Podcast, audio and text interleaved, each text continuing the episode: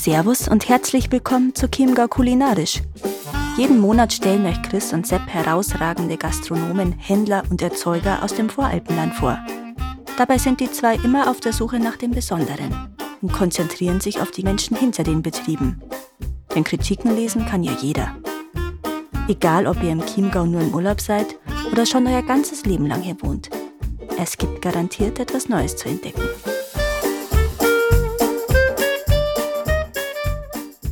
Dann darf ich wieder herzlich willkommen sagen zu Chiemgau Kulinarisch. Heute sind wir mal wieder unterwegs, der Sepp und ich. Und zwar sind wir ein bisschen außerhalb von Trostberg in einem wunderschönen Hofladen bei der Julia. Und ich würde sagen, die Julia darf jetzt einfach mal selber sich kurz vorstellen und sagen, was sie denn macht. Ja, ich freue mich sehr, dass ihr hier seid. Und ja, mein Name ist Julia Reimann. Ich bewirtschafte mit meinem Partner Stefan Schmutz den Hof Chiemgaukorn. Das Ganze machen wir seit 2005. Da haben wir den Hof umgestellt auf Bio. Es war vorher ein konventioneller Ackerbaubetrieb und wir haben so ein bisschen eine Nische gefunden mit alten Kulturpflanzenarten. Das macht uns aus. Ja, und hier sitzen wir im Hofladen. Hier verkaufen wir vor allem unsere eigenen Produkte, die wir selber herstellen. Und aber auch noch alles, was man so zum Kochen und Backen und für den gedeckten Tisch braucht. Haken wir gleich mal ein zu diesen Getreidesorten, weil das interessiert mich sehr. Wie wählt sie aus, welche Getreidesorten ihr kultiviert? Ihr baut das alles selber an, oder? Mhm. Und wie entscheidet ihr, was ihr da nehmt und was ihr nicht nehmt? Also wir haben angefangen damals mit den ganz klassischen Sachen wie Roggen, Weizen, Hafer. Dann kam der Dinkel dazu und da haben wir von Anfang an auf den Urdinkel gesetzt. Das ist eine ganz alte Dinkelsorte. Und dann kam tatsächlich eins zum anderen. Wir haben uns selber informiert, was hier eigentlich früher so gewachsen ist, was gut gedeiht wir sind auch der Überzeugung, dass das, was hier wächst, einfach auch für uns Menschen gut ist. Und dann sollte es natürlich auch ins Sortiment passen, in unsere ganze Verarbeitung. Ja, sind auch ab und zu mal auf Kundenwünsche eingegangen, wenn jemand gesagt hat, Mensch, das wäre doch auch toll, wenn ihr das anbauen würdet. Und so kommen eigentlich auch fast jedes Jahr neue Fruchtarten dazu tatsächlich. Bei den alten Getreidearten zum Beispiel, da haben wir jetzt neben dem Urdinkel auch Emmer und Einkorn. Das sind so die Urweizenarten, die quasi noch, also die Nachfolger der Gräser sind, aus denen sich dann alle heute bekannten Getreidearten entwickelt haben. Vor ungefähr 10.000 Jahren, also als sich der Mensch sesshaft gemacht hat, vom Jäger und Sammler zum Ackerbauern wurde, da hatte er Emmer und Einkorn mit dabei. Auch mit dabei waren zum Beispiel Leindotter und Linsen, ziemlich sicher. Die bauen wir auch an. Und noch eine weitere Urgetreideart ist die Braunhirse, die wir kultivieren. Die ist nicht zu verwechseln mit Goldhirse. Man kocht die auch nicht so wie ein Hirsebrei oder sowas, sondern das ist eigentlich so ein regionales Superfood, kann man sagen. Also wir machen da ganz feines Mehl draus die hat einen ganz besonderen Inhaltsstoff, die Kieselsäure. Und das ist eigentlich für alles, was so Stabilität im Körper braucht, Haut, Haare, Nägel, Knochen, Knorpel. Dafür ist die Kieselsäure wichtig. Und die Braunhirse hat eben großen Gehalt an Kieselsäure. Und neben diesen Urgetreidearten bauen wir noch andere alte Getreidearten an. Also ich habe es vorhin schon gesagt, Linsen und Leindotter. Mhm. Leindotter ist eine ganz alte Ölfrucht, die man eigentlich auch kaum mehr kannte ist verwandt mit dem Raps, aber viel, viel kleiner, filigraner und hat ein sehr interessantes Fettsäuremuster. Also ist ganz reich an Omega-3-Fettsäuren. Dann bauen wir Lein an und Hanf. Also diese drei Ölfruchtarten machen daraus auch Öl in unserer Ölmühle. Alle drei sind sehr reich an Omega-3-Fettsäuren und sind für die kalte Küche super. Dann haben wir eben die Beluga-Linsen und Buchweizen, auch eine Pflanzenart, die super selten nur noch angebaut wird und was wir dieses Jahr neu probieren wollen, ist tatsächlich neben den Beluga-Linsen noch andere Hülsenfrüchte anzubauen, nämlich grüne Erbsen und Ackerbohnen. Haben wir bisher noch nicht gemacht. Jetzt war das Wetter dieses Jahr ja sehr, sehr schwierig oder ist nach wie vor ein bisschen eine Wackelpartie, weil das Frühjahr so kalt und nass war. Und wir jetzt gerade eigentlich das zweite Mal überhaupt zur Frühjahrsaussaat rausfahren können. Und es ist noch nicht ganz klar, ob das was wird. Aber der Plan wäre tatsächlich dieses Jahr eben Erbsen und Bohnen für die menschliche Ernährung auch anzubauen. Und das ist für uns auch was ganz Entscheidendes, weil wir als Biobetrieb ohne Tierhaltung keine weiteren Möglichkeiten haben, Düngung auf die Felder zu bringen, außer über die Fruchtfolge. Und wir bauen ganz viel in Mischkulturen an, nutzen, wo es möglich ist, Zwischenfrüchte und Untersaaten. Und eben auch die Hülsenfrüchte, die Leguminosen, die haben ja eine ganz tolle Eigenschaft. Die können nämlich eine Symbiose eingehen mit bodenlebenden Bakterien, den sogenannten Knöllchenbakterien, und können so den Stickstoff aus der Luft binden und in den Boden bringen. Und das können andere Pflanzen nicht. Und Stickstoff ist ja eigentlich der Pflanzennährstoff, den wir brauchen. Und so können wir die Natur nutzen, uns quasi unseren Boden mit diesem wichtigen Nährstoff zu versorgen. Und das können eben die Linsen, das können Bohnen und Erbsen, das können aber auch Klee zum Beispiel mhm. oder Luzerne. Und wir versuchen eben regelmäßig auf unsere Felder diese Hülsenfrüchte, Leguminosen äh, anzubauen, damit wir da auch diese Versorgung mit Stickstoff gewährleistet haben. Mhm. Ist ja naturnäher, logischerweise, dass auf denselben Flächen einfach verschiedene Gewächse sich die Fläche teilen, wie du ja gesagt hast, mit einem Stickstoff etc. Von dem her macht das ja alles natürlich auch sehr viel Sinn, da ist immer nur das Gleiche anzubauen. Ich habe da noch eine Frage zu den verschiedenen Sorten. Und zwar ist es ja wahrscheinlich kein Zufall, dass diese Getreidesorten im Laufe der Jahre, Jahrzehnte, Jahrhunderte eher in Vergessenheit geraten sind. Die werden ja irgendwo auch gewisse, ich sage mal in Anführungszeichen, Nachteile haben, wie jetzt Ertrag oder ähnliches. Wie kompensiert ihr das oder welche Nachteile seht ihr bei den Getreidesorten oder warum werden die nicht mehr so genutzt, wie sie früher genutzt wurden? Die alten Getreidearten sind eigentlich vor allem deswegen in Vergessenheit geraten, weil sie eben, wie du sagst, viel, viel aufwendiger waren in der Weiterverarbeitung, viel weniger Ertrag haben. Also bei einem Einkorn haben wir manchmal bis zu einem Zehntel bloß des Ertrags von einem Weizen. Und wir haben eben diese Spelzgetreide, das heißt, das Korn ist mit den strohigen Anteilen, mit den Spelzen fest verwachsen. Und damit wir das überhaupt nutzen können, müssen wir diese Spelzen entfernen. Das nennt man einen Gerbgang durchführen. Und das ist sehr aufwendig. Man braucht dafür extra Maschinen und man kann auch nicht einfach auf den Knopf drücken und das Ganze läuft durch, sondern muss man relativ viel Fingerspitzengefühl haben, dass das dann auch funktioniert, ohne dass das Korn bricht und so weiter. Das heißt, es ist einfach nochmal ein extra Arbeitsgang, der natürlich Zeit und Energie kostet.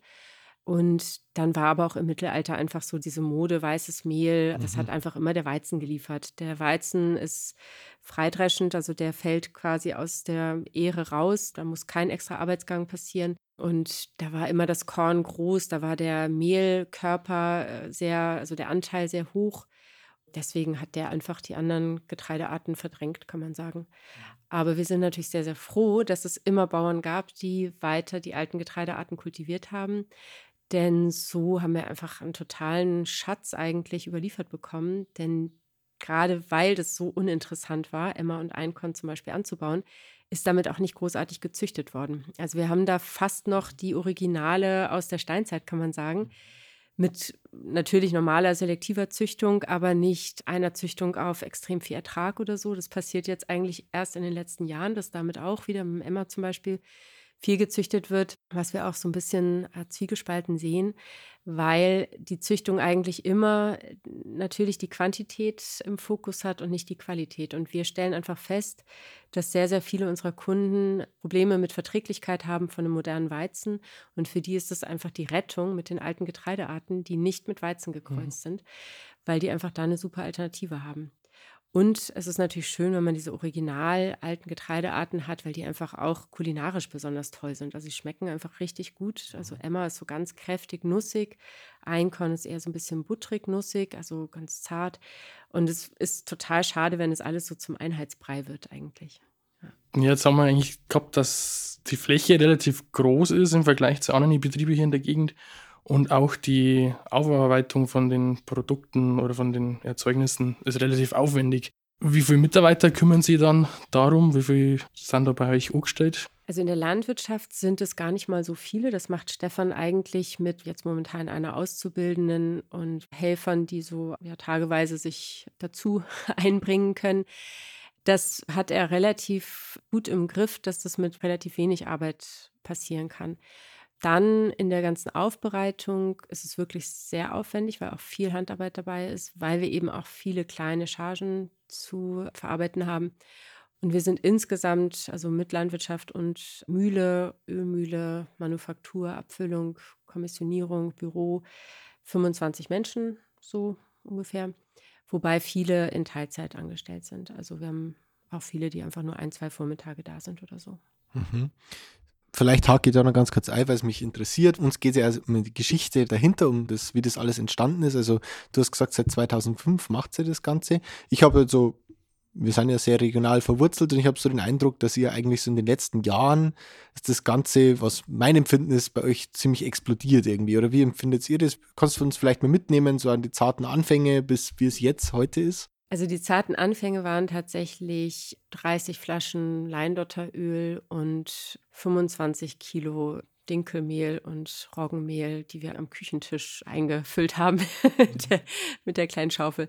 Da ja, war es wirklich so, dass wir uns auch nicht richtig drüber getraut haben. Mit dem Mehl vor allem war es so, dass wir gesagt haben, also Mehl gibt es ja wie Sand am Meer so ungefähr. Und da war dann der Richard Müller, ich weiß nicht, der Begriff ist, einer mhm. der Bio-Pioniere eigentlich, leider mittlerweile schon verstorben. Der hat damals Basic in München gegründet und so weiter. Und er war hier und, und Chiemgau Naturfleisch hat er auch mitbegründet. Und der hat dann diese Biofair-Supermärkte mhm. aufgezogen und hat gesagt, er möchte wirklich regional einkaufen, also nicht nur das so als Feigenblatt, sondern so regional, wie es geht. Und wir sind als Betrieb, der drei Kilometer entfernt ist von der einen Filiale, möchte er das Mehl von uns haben. Und nur deswegen haben wir uns wahrscheinlich auch drüber getraut, weil er so ein bisschen, ja, so mentormäßig gesagt hat, also er kauft es uns ab, weil wir sonst gesagt hätten, also wie gesagt, Mehl gibt es schon so viel und das müssen wir nicht auch noch machen. Aber es hat sich eigentlich dann tatsächlich sehr als sehr gute Entscheidung herausgestellt, weil wir eben dann auch diese Spezialmehle wie Emma und Einkorn mitmachen konnten und auch beim Dinkel-Weizen-Roggenmehl, was jetzt eher ein bisschen üblicher ist, viele uns rückmelden, dass es einfach eine ganz tolle Qualität hat. Und wir, glaube ich, wie viele kleinere Hersteller das so machen, dass wir halt die guten Partien fürs Mehl verwenden. Und wenn man jetzt so große Firmen sieht, da wird halt das natürlich alles so abgemischt, dass es genau passt, dass die Hausfrau mhm. ihre Backqualität sozusagen am unteren Qualitätslevel bekommt und dann funktioniert alles noch.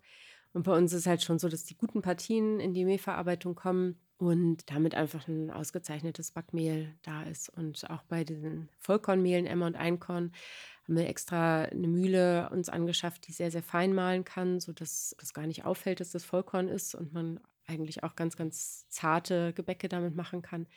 Also die Qualität spielt da schon eine große Rolle. Und ja, es ist für uns einfach auch ein ganz wichtiges Standbein mittlerweile. Und beim Dinkel ist vielleicht noch wichtig zu sagen, dass wir da auch die Urdinkelsorte Oberkummer Rotkorn anbauen. Das ist wichtig für die, die eben kein Weizen vertragen. Und das wissen sehr viele nicht, dass es da auch große Sortenunterschiede gibt. Die Dinkelmehle oder auch Dinkelbackwerke, die man so bekommt, auch im Bioladen, haben oft einen Weizenanteil mit eingezüchtet. Das hat einfach auch den Hintergrund, dass dieser Weizendinkel 40 Prozent mehr Ertrag liefert und auch standfester ist. Und der Urdinkel eben, der wird ein bisschen höher, der ist weniger standfest und hat eben weniger Ertrag. Ja, wenn man es nicht weiß, kann man natürlich den Unterschied nicht so feststellen. Und wir haben aber viele Kunden, die eben ganz, ganz starken Wert legen auf diesen Urdinkel, weil sie damit eben die Weizeneigenschaften ausschließen können und ja, den einfach gut vertragen. Wichtig ist vielleicht nochmal zu sagen, jemand, der Zöliakie hat, also wirklich Gluten mhm. nicht verträgt, der kann auch die Urgetreidearten nicht essen, also die haben viel Gluten. Aber jemand, der einfach einen Weizen nicht verträgt, also eine Weizensensitivität mhm. zum Beispiel hat, der kann es wirklich mal vorsichtig mit Urgetreide probieren. Denn das ist eine andere Zusammensetzung, also der Chromosomensatz ist ein anderer und auch die, die Glutenzusammensetzung ist komplett anders, sodass man es da auf jeden Fall mal ausprobieren kann. Auf alle Fälle sehr, sehr interessant, muss ich sagen. Also wenn man jetzt sagt, okay, man weiß, man hat eine Weizenunverträglichkeit, wechselt bewusst auf Dinkel und dann wird es quasi trotzdem nicht besser, ist ja sehr gut zu wissen. Das war mir völlig unbekannt, finde ich spannend. Ja, jetzt habe ich eine Frage, und zwar würde mich interessieren, welche Endprodukte kämen denn dabei raus, dann so für den Verbraucher? Was konnte er alles kaufen bei euch? Was kriegt er alles? Mhm. Genau, also zu Mehl habe ich ja schon gesagt, wir haben über 20 verschiedene Mehl- und Grießarten. Also vom Weizen 405er, was man so als normales Backmehl kennt, über noch andere Typen beim Weizenmehl, Roggenmehl. Dann haben wir beim Dinkel das ganz helle Dinkelmehl 630, dann so ein mittleres 1050er und Vollkorn. Da ist vielleicht auch nochmal ganz interessant zu wissen, dass je höher diese Zahl, die immer da steht, mhm. also diese Typenzahl, die besagt, wie viel Mineralstoffanteil drin ist. Also je höher, desto gesünder kann man eigentlich sagen, weil da mehr von den Randschichten des Korns drin ist und da sind ja die ganzen Mineralstoffe und Ballaststoffe und so weiter drin. Dadurch wird aber auch das Backwerk ein bisschen schwerer. Also wenn ich mhm. jetzt einen Germknödel oder eine Biskuitrolle mache oder so, dann nehme ich eher ein helleres. Das heißt also mit einer niedrigeren Zahl, zum Beispiel beim Dinkelmehl, das Dinkelmehl 630er oder beim Weizen 405er oder 550er. Wenn ich sage, ich mache jetzt ein schönes, saftiges Vollkornbrot, dann kann ich ruhig Richtung 1050er oder Vollkorn gehen. Das ist dann eigentlich sehr kräftig. Genau, ich kann natürlich auch einen Pfannkuchen mit einem Vollkornmehl machen. Das, man muss halt einfach so ein bisschen dann auch die Rezepte anpassen. Genau, und dann haben wir natürlich aus Emmer und Einkorn Vollkornmehle, sehr, sehr fein. Damit kann man auch tolle Sachen machen. Von Kuchen, Keksen, Semmeln, Baguette, saftige Brote, also alles, Pizza, Quiche, ich mische auch immer total gerne. Also ich bin Fan davon zu gucken, in welche Richtung soll es gehen. Es ist jetzt zum Beispiel ein Quiche-Teig, der ein bisschen knuspriger werden darf. Dann ist das oft ein Dinkel Typ 1050er mit ein bisschen Emmermehl dazu gemischt, vielleicht so ein Drittel oder so. Dann bekommt es einfach so einen schönen, nussigen Geschmack und wird sich richtig knusprig. Oder eben, wenn ich sage, es muss jetzt irgendwie ein Kindergeburtstag heller Zitronenkuchen werden, dann nehme ich ein Dinkelmehl 630 zum Beispiel. Dann haben wir aus dem Getreide, aus den Urgetreidearten noch den bayerischen Reis, also für den wir vielleicht auch ein bisschen mhm, bekannt sind. Ja, genau. genau, und das ist eine Art der Verarbeitung, die nennt man Polieren. Das heißt, das Korn, also wir hatten ja vorhin schon besprochen, dass die Spelzen das Korn umhüllen. Die müssen natürlich erstmal entfernt werden. Also es muss ein Entspelzgang oder Gerbgang passieren. Dann haben wir das ganze Korn. Das ganze Korn verkaufen wir auch schon so, weil wir viele Kunden haben, die selber eine Mühle haben oder eine Flockenquetsche und da das ganze Korn verwerten. Und wenn wir dann den bayerischen Reis herstellen, dann polieren wir das Korn. Das ist nur ein bisschen irreführend, der Name, weil es eigentlich nicht glatter wird, sondern aufgeraut wird. Also es wird eigentlich ein bisschen angeraut, sodass das Korn dann das Kochwasser schneller aufnehmen kann. Also es ist so ein bisschen das Prinzip wie der weiße Reis oder Gerstengraupen kennt man ja. Mhm. Mm, wir versuchen aber, dass nicht die komplette äußere Randschicht entfernt wird, weil da sind ja die ganzen wichtigen Stoffe drin, sondern wir machen das punktuell und dadurch, dass wir das eben auch selber machen, können wir auch die Qualität da immer wieder überprüfen und sehen, wie man es am besten so einstellt, dass nur punktuell diese äußerste Kornschicht angeraut wird. Und damit wird die Oberfläche vergrößert und das Kochwasser kann schneller eindringen, sodass wir dann wirklich ein Produkt haben, das genauso zuzubereiten ist wie normaler Reis, also auch 20, 25 Minuten. Dann ist das Ganze gar man kennt es vielleicht noch so ein bisschen aus dieser, also ich kenne es zumindest aus meiner Kindheit, so diese Vollkornküche, wenn man das ganze Korn kocht, das muss man erstmal ewig einweichen und dann kocht es auch immer noch vier Stunden oder so und dann beißt man drauf und es ist immer noch so ein bisschen spelzig. Und das ist beim bayerischen Reis überhaupt nicht. Also der wird total gleichmäßig gar. Man kann ihn sehr, sehr sämig kochen. Also wenn man einen Milchreis machen möchte zum Beispiel oder ein Risotto, dann gibt man einfach ein bisschen mehr Flüssigkeit dazu und es wird total weich und sämig. Oder wenn man den als Beilage macht, dann ist so das Grundrezept ein Teil Getreide und zwei Teile Wasser oder Gemüsebrühe. Ich mache es meistens in Gemüsebrühe, weil es noch ein bisschen kräftiger wird. Dann lasse ich das einmal aufkochen, quellen und dann ist es in 20, 25 Minuten ein total gleichmäßig bis fester, garer Reis aber eben aus dem Urgetreide. Und damit. Aus, darf ich kurz einhaken? Ja, aus welchem Getreide dann? Also wir haben das einmal als Einzelsorten, das nennt sich dann immer Perlgetreide, eben dieses polierte Getreide, Perldinkel, Perleinkorn und Perlemmer. Und dann haben wir eine Mischung, das nennt sich der Urgetreidemix, da sind alle drei Sorten drin. Und wenn man jetzt ja so ein bisschen in die Tiefe gehen möchte, wofür was gut ist, da hat natürlich auch jeder dann seine eigenen Vorlieben, aber ich empfehle eigentlich immer so für ein Risotto zum Beispiel den Perldinkel oder das Perleinkorn zu nehmen, weil es einfach sehr, sehr schön aufquillt. Auch für den Milchreis sind die beiden super. Wenn ich jetzt so eine Reispfanne mache, ist es völlig egal. Also da sind alle drei Sorten oder auch der Mix super.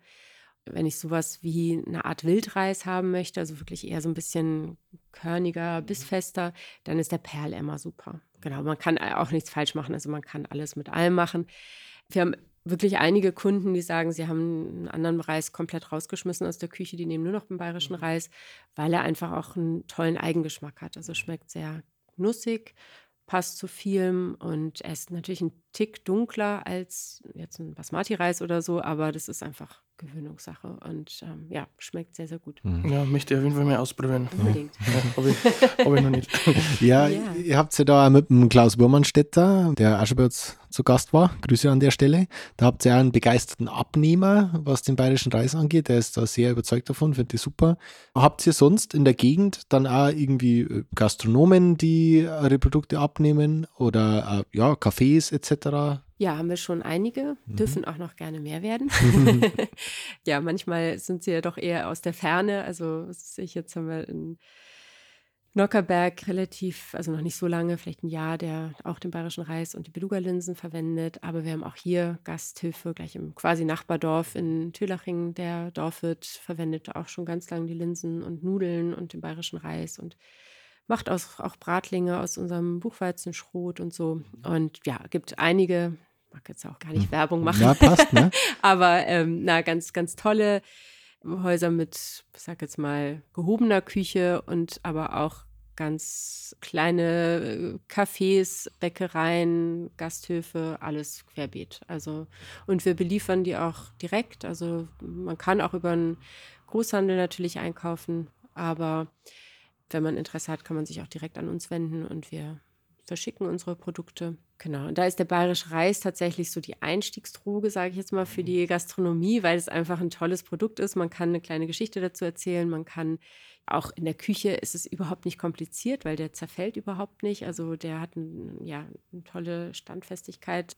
Man kann, wenn es übrig bleibt, einfach am nächsten Tag eine tolle Bowl draus machen, Getreidesalat, sowas. Oder als äh, Füllung für Gemüse, für Bratlinge. Also das ist sehr, sehr vielseitig zu verwenden und ich glaube, in jeder Küche gibt es da Ideen dazu. Also es ist nichts, wo man sich jetzt großartig umstellen müsste. Ja, wer mit Reis umgehen kann, kann damit ja, auch umgehen quasi. Ja, also, genau. Ja. Oder auch wie Grünkern. Also das ist ja auch so für Bratlinge zum Beispiel, mhm. kennt man ja auch viel Grünkern und da kann man auch den bayerischen Reis super nehmen. Genau, und dann hattest du ja gefragt, was wir noch so für Endprodukte haben. Ja, ja genau. genau, wir machen ja zum Beispiel auch Nudeln draus mhm. aus, aus dem Urgetreide. Also wir haben auch gar keinen Hartweizengrieß, der ja sonst so in den normalen Nudeln drin ist, sondern machen das bisher alles aus unseren Mehlen und unserem Grieß. Das hat den Nachteil, würde ich jetzt gar nicht mal sagen, aber die Besonderheit, dass man ein bisschen schauen muss auf die Kochzeit. Die ist sehr, sehr kurz, also wirklich so drei bis fünf Minuten, mhm. was ja auch super ist. Also wenn es wirklich schnelle Küche sein soll, dann sind die Nudeln perfekt.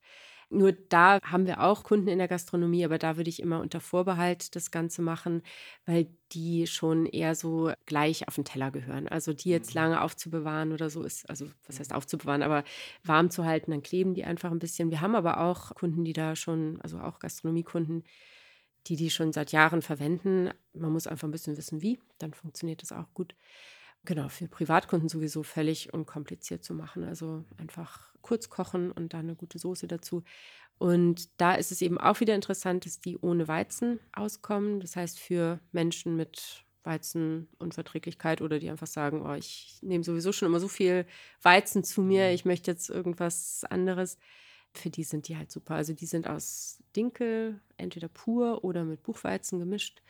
Und dann haben wir noch Emmer pur und Einkorn pur. Und da verschiedene Formen von Spirelli über Hütchen und so weiter. Genau. Macht ihr auch alles selber dann? Machen wir auch alles selber, genau. Mhm. Das ist schon, schon eine Leistung. Mhm. Ja, und dann haben wir eben die Öle, die drei mhm. verschiedenen Ölsorten, die wir in unserer Ölmühle herstellen, auch immer in kleinen Mengen, sodass wir da auch immer frische Ware haben, weil es gerade bei diesen Omega-3-fettsäurereichen Ölen natürlich wichtig ist, dass die frisch sind, weil viele die natürlich auch aus gesundheitlichen Gründen verwenden. Das Leinöl ist ja der Spitzenreiter bei den heimischen Ölen, was Omega-3-Fettsäuren angeht.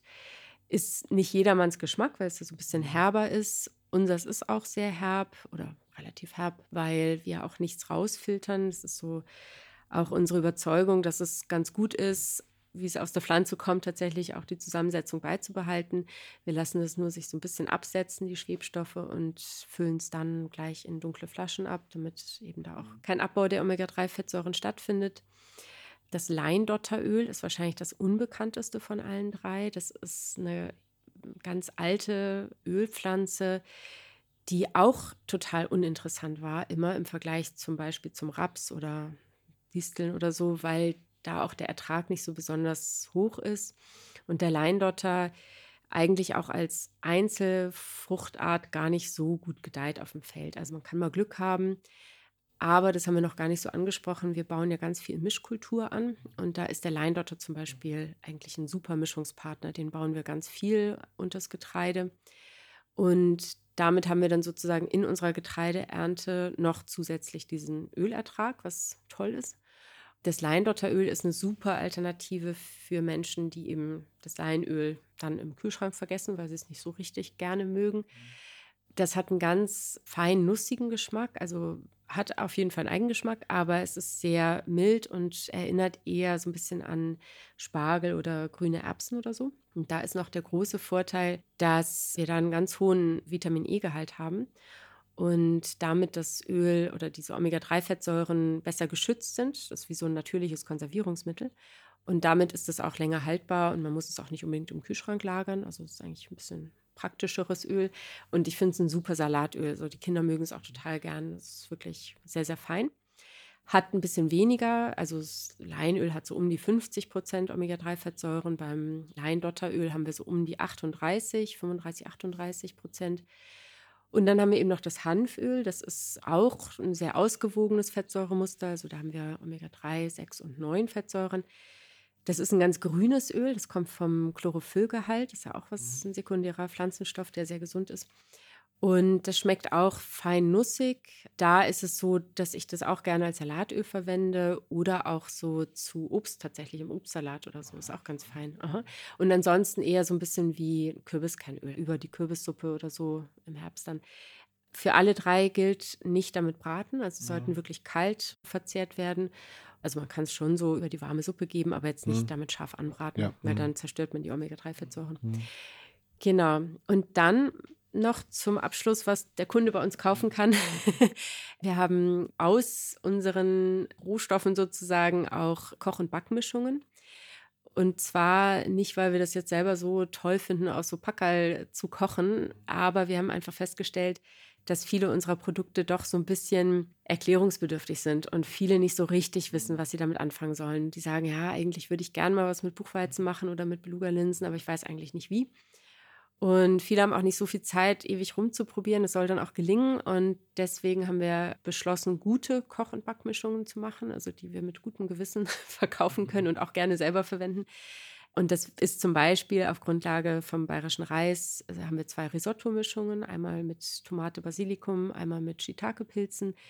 Da gibt man einfach nur noch Wasser dazu und lässt es eben wie ein Risotto in der Pfanne brutzeln.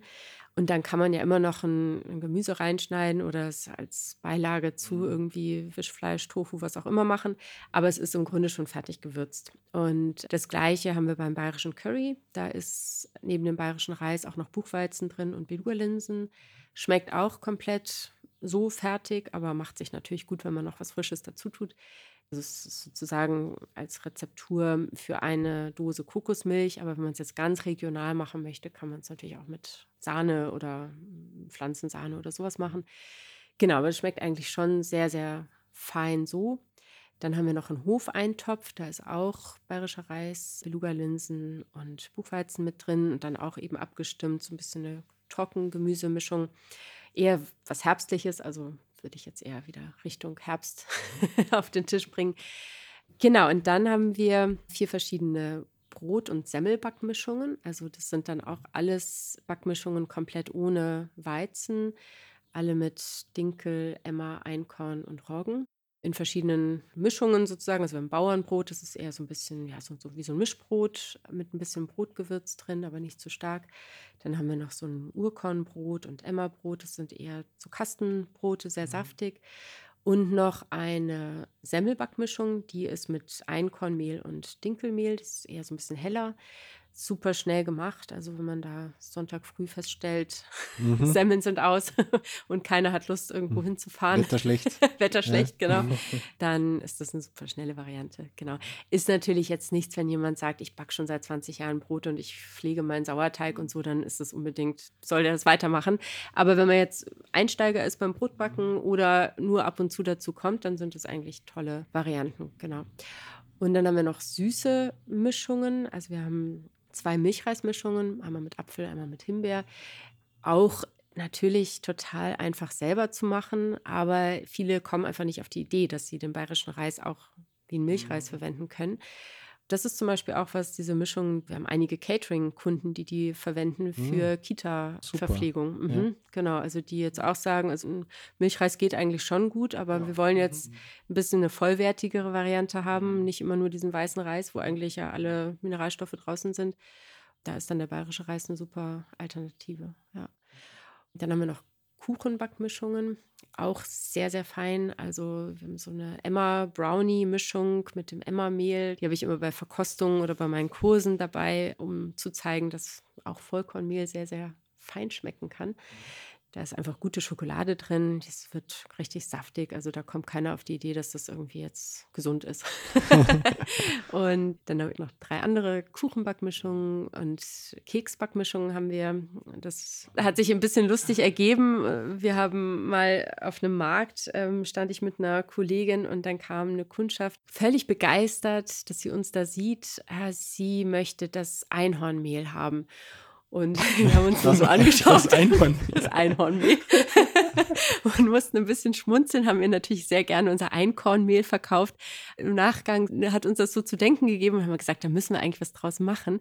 Und dann haben wir eine Einhorn-Backmischung aus Einhorn, Einkornmehl Einhorn, hergestellt, ah, genau. Ja, und da ist jetzt eben so ein kleiner Einhorn-Ausstecher dran. Und dann haben wir eigentlich diese Idee weiterentwickelt und haben jetzt insgesamt, glaube ich, 13 verschiedene Keksbackmischungen, immer mit so einem kleinen Ausstecher dran, also mhm. Glückskeks und Knusperkeks und so weiter. Und genau, das war die Idee der Kundin indirekt. Sehr schön. das ist ja lustig. Genau, und dann haben wir noch, das habe ich noch vergessen, noch ganz was Tolles, auch für die Gastronomie was Interessantes. Der Buchweizen, der ist mir immer so ein Anliegen, weil der so in Vergessenheit geraten ist und das ist eigentlich zu Unrecht. Das ist eine ganz, ganz tolle Pflanze. Man sieht ihn manchmal so in diesen Randstreifen um den Mais rum, wenn es so weiß-rosa blüht. Das ist der Buchweizen. Aber so ein ganzes Feld sieht man eigentlich bei uns gar nicht mehr. Das hat den Grund, dass eben der Buchweizen insgesamt nicht mehr so bekannt ist. Und auch beim Buchweizen das Thema Verarbeitung schwierig ist. Also der muss auch geschält werden. Das ist nochmal eine andere Maschine als bei Emma und Einkorn und Dinkel. Und da ist nochmal die extra Problematik, dass das wie so eine kleine Nuss ist, außen ziemlich hart und innen ist das Korn ganz weich. Das heißt, wenn man da jetzt zu stark schält, dann bricht das Korn innen. Und wir wollen aber ja auch das ganze Korn behalten. Also wenn was zerbricht, ist das nicht schlimm, weil wir das auch für die Mehlherstellung nehmen können und für unser Buchweizenschrot. Aber viele Kunden möchten natürlich auch das ganze Korn haben. Und ich plädiere immer dafür, mal wieder was mit Buchweizen zu probieren und muss wirklich sagen, ich mochte den früher nicht so wahnsinnig gern, weil ich fand den immer so ein bisschen muffig. Jetzt haben wir aber, seit wir den selber anbauen, festgestellt, dass der Buchweizen einfach total viel Luft braucht nach dem Ernten. Also der muss einfach gut belüftet werden und dann schmeckt der schon hat so ein bisschen dieses Erdige, das ist einfach Buchweizen, aber schmeckt einfach total fein nussig jeder, der ein Buchweizen, ja, der ein bisschen fremdelt, der sollte unbedingt mal was mit Buchweizen-Schrot probieren oder Buchweizengrütze. Das ist eine super Grundlage für so ein, also entweder Overnight Oats, sowas oder, oder ein Müsli oder eben für Bratlinge. Also wir machen da die Chiemgauer Knuspertaler, da haben wir eben auch drei verschiedene schon vorgemischte Bratling-Mix-Mischungen sozusagen, also auch küchenfertig. Aber das kann man natürlich auch super einfach selber mischen mit dieser Grundlage. Und das schmeckt überhaupt nicht erdig. Also das ist ganz, ganz nussig, klar und wird wie so ein bisschen wie Falafel, also außen mhm. knusprig, innen saftig und schmeckt Kindern, also als vegane Variante auch zum Beispiel jetzt beim Grillen oder so, mhm. so Burger in vegan, perfekt. Das verwenden auch tatsächlich viele Gastrobetriebe und ich glaube, so spricht sich auch ein bisschen rum, dass man da schöne Sachen aus Buchweizen machen kann. cool, super.